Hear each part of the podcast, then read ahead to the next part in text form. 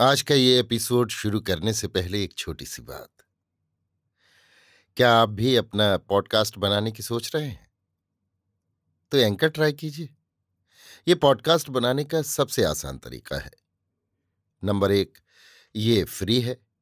Number दो, इसमें कई सारे ऐसे टूल्स हैं जो आपको अपने फ़ोन और कंप्यूटर पर रिकॉर्ड और एडिट करने की फैसिलिटी देते हैं। नंबर तीन आप अपने पॉडकास्ट को डिस्ट्रीब्यूट भी कर सकते हैं, जिससे इसे स्पॉटिफाई और दूसरे प्लेटफॉर्म पर सुना जा सके। तो डाउनलोड कीजिए फ्री एंकर ऐप या विज़िट कीजिए एंकर डॉट एफ़ पर अपना पॉडकास्ट स्टार्ट करने के लिए। ये तो थी एक छोटी सी जानकारी, और अब शुरू करते हैं एपिसोड का सिलसिला। तो आज के एपिसोड में लीजिए सुनिए आचार्य चतुर्सेन शास्त्री के लिखे उपन्यास, वयम रक्षा माह का भाग एक सौ उन्नीस, वज्रपात, मेरी यानी समीर गोस्वामी की आवाज़ में। महीपति रक्षेंद्र ने आज भोर ही में सभा भवन में आ रत्न सिंहासन सुशोभित किया। मंत्री, सभासद, सभी उदग्र मन अपने अपने आसन पर बैठे। रक्षेंद्र गंभीर भाव से मौन बैठा रहा। फिर उसने कहा क्या वीरपुत्र का वैश्वानर यज्ञ संपूर्ण हुआ? राक्षस सैन्य क्या रणक्षेत्र का प्रस्थान कर गई? पुत्र ने राजमहिषी की तो चरण वंदना की, पर मेरे निकट मेरा आशीर्वाद लेने नहीं आया। मैं आशीर्वाद देता हूँ, वो आज शत्रु का हनन कर लंका कंटक दूर करे, परंतु मैं जय निनाद नहीं सुन रहा हूँ। हाथी नहीं चिंघाड़ रहे, न घोड़े हिनहिना रहे। ये मेरे हृदय में हुक सी कैसी उठ रही है? सभासदो मैं तो अब स्वर्णासन पर स्थिर नहीं रह सकता। मेरे प्राण अधीर हो रहे हैं। क्या सेना प्रस्थान कर गई? सारण ने अधोमुख हो कहा श्रृंगीनाथ तो नहीं सुनाई दे रहा है, किंतु ये कोलाहल कैसा है? ये तो बढ़ता ही जा रहा है। ये सेना का जयनाद नहीं है। अब युद्ध के धौसे एक बार ही कैसे बजने बंद हो गए? भेरीनाथ कहाँ सुनाई दे रहा है? रावण ने विकल दृष्टि से चारों ओर देखा। इसी क्षण एक चर आकर, हे परमेश्वर हे रक्षेश्वर, हे महिदेव कहता भूमि में आ गिरा। इसके बाद दो चार दस पचास सौ। ये क्या, कोई बोलता क्यों नहीं? रावण ने गरज कर कहा। परंतु दूतों के मुख से बात नहीं फूटी। वे, रक्षा करो रक्षा करो कहकर सिर धुनते हुए भूमि में पड़े रहे। रावण का मन हाहाकार कर उठा। उसने कहा, कोई भी कुछ नहीं कहता। ये सब तो अक्षत है, निरापद है। फिर इतने कातर क्यों हैं? रक्षेंद्र मणिपीठ त्याग कर खड़ा हो गया। उसने कहा, अरे कहो क्या संवाद है? क्या वीरपुत्र ने प्रस्थान कर दिया? चतुरंगणी सेना क्या शत्रु के सम्मुख पहुँच चुके? दूत सिर धुनने और विलाप करने लगे। रावण ने कहा, अरे कहो, तुम सब इतने शोकातुर क्यों हो? क्या तुम कोई अमंगल वार्ता करना चाहते हो? अगर अरिंदम ने राम को मार डाला है तो कहो, मैं सभी को राजप्रसाद दूँगा। एक वृद्ध दूत ने सिर उठा मुख में तृणदाब कांपते कांपते कहा, हे पृथ्वीनाथ, ये अधम दास अमंगल वार्ता कैसे कहे?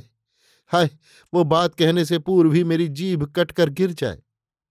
अमंगल वार्ता? कैसी अमंगल वार्ता? अच्छा शुभाशुभ जो हो वही कह। शुभाशुभ तो विधि का विधान है। झटपट कह, मैं तुझे अभयदान देता हूँ। हे जगदीश्वर, मृत्युंजय रथीन्द्र इंद्रजित युवराज का निकुंभला यज्ञागार में किसी अज्ञात छली ने वध कर डाला। उनका रक्त प्लुत अंग अंग निष्प्राण शरीर यज्ञ भूमि में पड़ा है। ये सुनते ही रावण कटे वृक्ष की भांति भूमि पर गिर गया। सभासदों ने दौड़कर मूर्छित महिदेव को उठाया। सहसा सैकड़ों सहस्त्रों राक्षस भट रोते, चिल्लाते, छाती कूटते सभा भवन में घुस आए।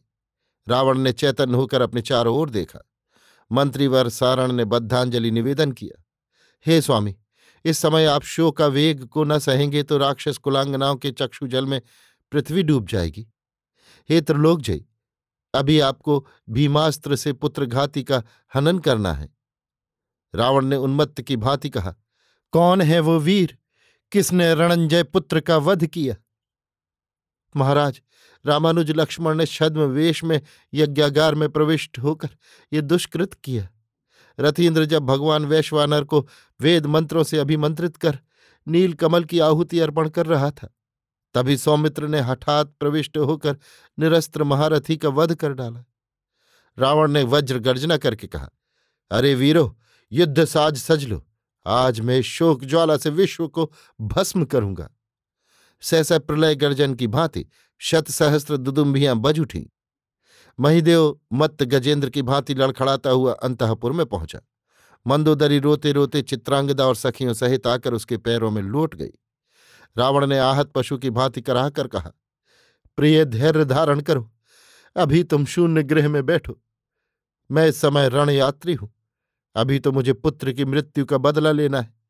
देवियो, अभी तो मुझे रण साज सजा कर विदा करो। विलाप के लिए तुम्हें बहुत समय मिलेगा। मैं तनिक उस कपटी चोर सौमित्र का हृदय विदीर्ण कर उसका हथखंड निकाल लाऊं।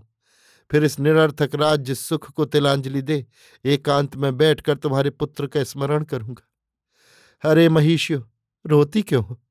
ये रोषाग्नि क्या तुम्हारे अश्रुजल से बुझ जाएगी? आज तो ग्रीश्रृंग ही चूर्ण हो गया, चंद्रमा के खंड खंड हो गए रवि मंडल का तेज ही बुझ गया। मंदोदरी ने कहा, देव राक्षस कुल के अंतिम नक्षत्र आप ही तो शेष है। भला हम कैसे आपको उस मायावी राम के सम्मुख जाने दें? हे महाराज, कैसे हम धैर्य धारण करें? राजमहिषियों के विलाप से विचलित हो रावण ने कहा, जिसके पराक्रम से देवलोक और नरलोक मैंने जय किया, जिसके भय से अतल तल में नाग भयभीत रहते थे, देवेंद्र सुख की नींद नहीं सोता था।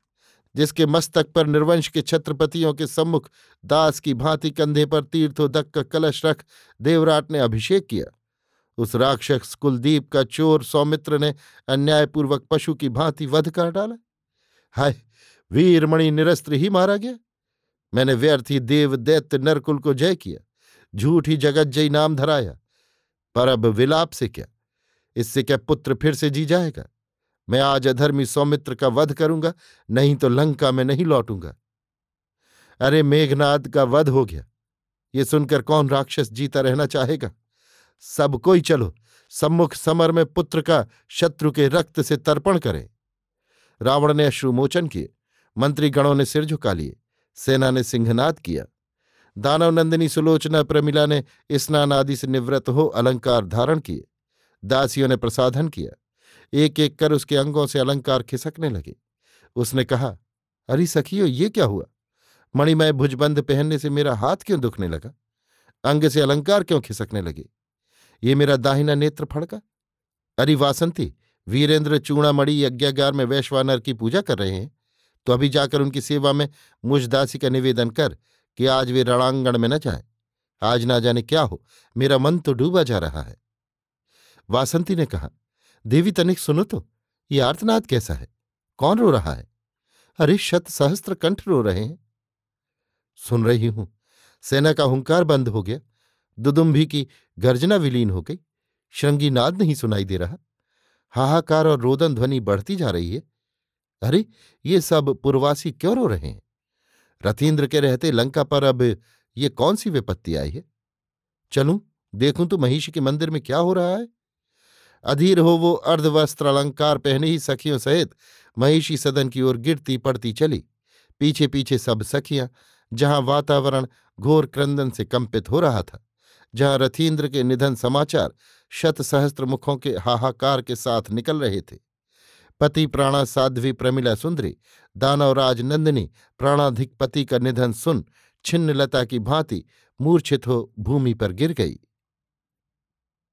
अभी आप सुन रहे थे आचार्य चतुर्सेन शास्त्री के लिखे उपन्यास, वयम रक्षा महा का भाग 119 वज्रपात।